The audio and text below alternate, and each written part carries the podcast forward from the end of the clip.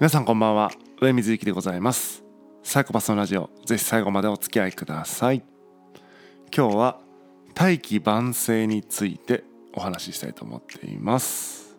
えーまあ、大気晩成っていうね、えー、言葉がありますけどもあの、まあ、大きなね大器大きな器ね、大器を大きな器をね、えー、作るのにはやっぱそういう時間がかかると、えー、まあまあそれはね偉大な人物っていうのは大成するまでにね長い年月をね、えー、かけて、えー、なんていうのかな往々にしてねこう人よりも遅れて頭角を表してくるよみたいな、えー、言葉があると思うんですけども、えー、自分もねだんだん年を重ねていく中で、えーまあ、いろんな人を見ていく中で、えー、この言葉の意味がですねだんだんああの分かってきたあのなんていうかな、まあ、頭では分かってたんですけどもその感覚的にもね、えー、分かってきたなという記憶の頃でございます。そもそもですね、えー、この今のこの資本主義社会というか、えー、この社会を攻略しようと思ったら、えー、若いうちにですね、えー、なるべく高学歴の人とのネットワークを作って、えー、すごい意識高い感じでね社会に飛び出すっていうのが、えー、最も、あの勝ちゲーだと。えー、そこのネットワークっていうのはね、えー、生涯のネットワークになりますし大体そこの高学歴の人たちっていうのは一定以上のね、えー、地位につく可能性が高いんでいわゆる理解がない頃にあのつながった人たちですから、えー、その先ね、えー、いろんな世界に羽ばたいた後もあの連携してねそういった社会に対して影響しやすい、えー、権限を行使しやすいという特徴がありますんで、えー、黙ってね、えー、高学歴、えー、になのを目指して勉強しまくって、えー、高学歴の人のネットワーク作るっていうのが、えー、早いよと思います。でまあそれがねまあ分かんない、えー、ちょっともう遅いよとか、えー、なんか分かんないけど家庭の事情で難しいよってことであればまあ、学歴とか、えー、そういったね、あのー、人たちのネットワークは一旦諦めて、えー、自分の腕っぷしでね頭角を表そうと。まあ、なるべくあのすぐに結果が出そうなですね。スキルを身につけると、えー、お金が儲かります。例えばプログラミングとか動画編集とかですね、えー、この2020年のクレイであればですね。そういったスキルを突き詰めていくとですね、えー、数年以内にはですねすごいまああのすごいというかまあ人並み以上には稼げるようになるんじゃないかなというふうに思います。で、まあ、そのスキルでちょっと一旦、えー、土台を作って生活のね、えー、土台とか社会的、えー、地位というかねあの土台をつく土台をね、えー、築いてからあそこでこうイケイケどんどんの人たちとねまたネットワークを作って次のステージにこう飛び出していくと。えー、そういうのがねこの資本主義ゲームの中でいくとあのすごい容量がいいのかなと思ったりするんですが、えー、僕はですねそういった人たちがですね結構苦手ですね。あの面白くないと。なんか、えー、容量がね良すぎてですね、えー、すごいまあゲームでいうと上位にいってるんでしょうけどもまあなんかねあの意識がその自分自身の外側に向きすぎてるんですよね。えー、ななんて言ったらいいのかなうんまあだから、えーと、自由になりたいとか、えー、お金が欲しいとか、えー、モテたいとか、うん、評価されたいとか分かんないけどもそれで意識が自分の外側に向いちゃってるんですよね。まあ逆に言うとね、えー、意識が外側に向いてるから、えー、外側の世界、えー、この社会を攻略するまでの期間っていうのは確かに早いんだけども、えー、自分の内側にですね意識が向いていないので、えー、思想がね育ってないんですね、えー、意見を問うてもね、えー、合理的な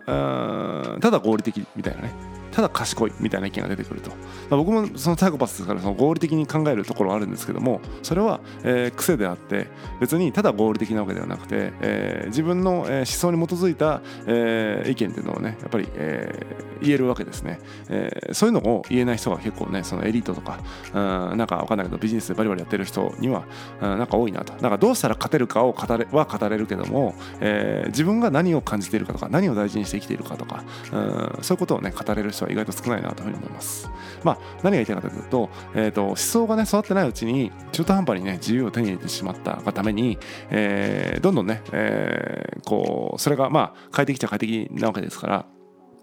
そこに甘んじると言ったらあれですけども、まあ、外側の世界にどんどん、えー、突き進んでね、えー、内側がどんどんどんどんないがしろになって、えー、どんどんまた思想が育ちにくくなるという、えー、悪循環に陥ると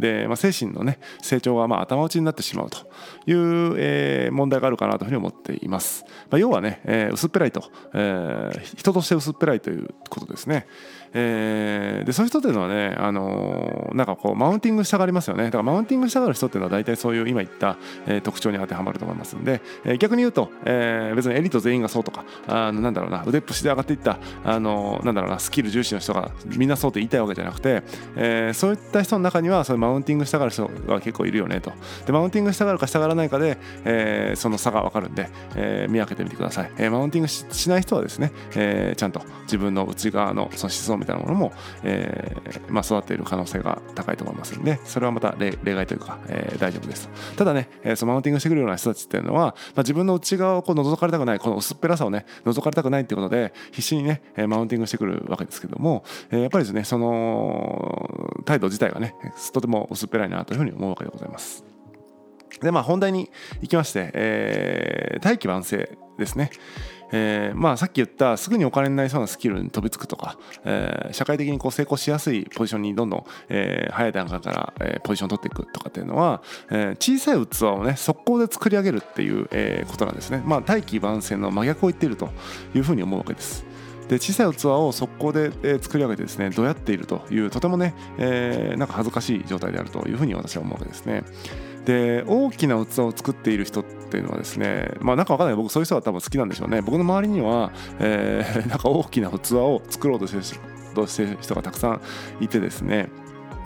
でまあ確かに不遇の時期をね、えー、長く、あのまあ、乗り越えれてまだない方もいらっしゃいますし乗り越えつつね、えー、頑張ろうとしてる方もたくさんいて、えー、それなんでそんな不遇なね、あの状態を、えー、耐えられるんだろうなかということをちょっと考えてみたんですが、あのやっぱりね、あのそういう人たちっていうのはさっき言ったねあの評価されたいとか金持ちになりたいとかなんとかっていうことではなくてやっぱり自分の思想に基づいてですね、えー、それをやっているんですよね。うん。まあ広い広い意味でねやりたいからやる以上ってことになってしまうんですけどもその人なりのそのやりたいからの背景にねすごく思想がちゃんとあると、えー、なんか動画を、ま、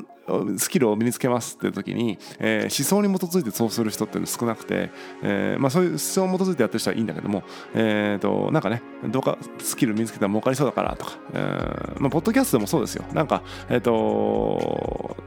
なんだろうね、えー、これ次、えー、儲かりそうだからちょっと先行投資やりますとかなっちゃうとそれってさっき言った小さい器の方なんだけども、えー、単純にね、えー、淡々とやり続けるっていうのはちょっとまた別の次元なのかなというふうに思っています。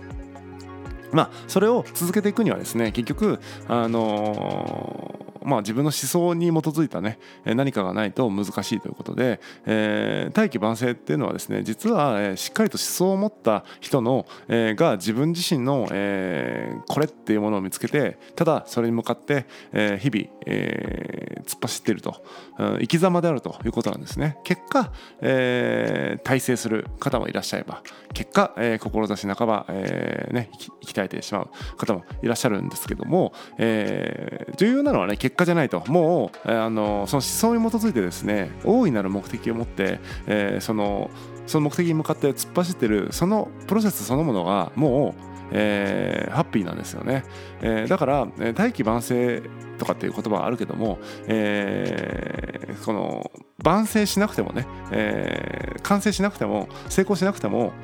まあ、その自分の大いなる目的を見つけてねそこに走っていけるっていうことは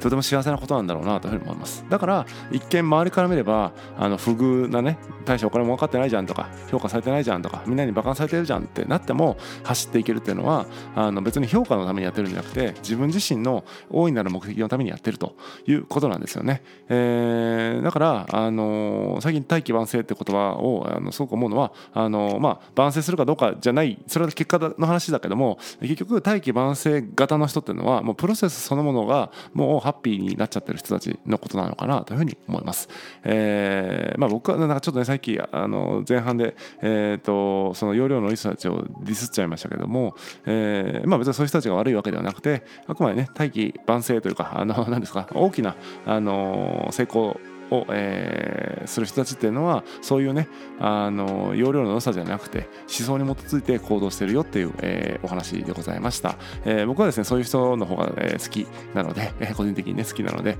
えまあ、大器晩成型の人たちと、え、これからも関わってそしてえっ、と時にはですね僕ができる限り、え、そういった人たちをなんかこうバックアップできればなというふうに思っているところでございます、えー、ぜひみんなもですね、えー、皆さんもその思想自分の思想をね、えー、育んであの結果じゃなくてプロセスに生きるみたいなね、えー、そういった次元をね目指してもらうとあのいいんじゃないかって言ったらちょっと変ですね、えーと僕はそんな人が好きです、えー、本日は以上でございます。またお会いしましょう。さようなら。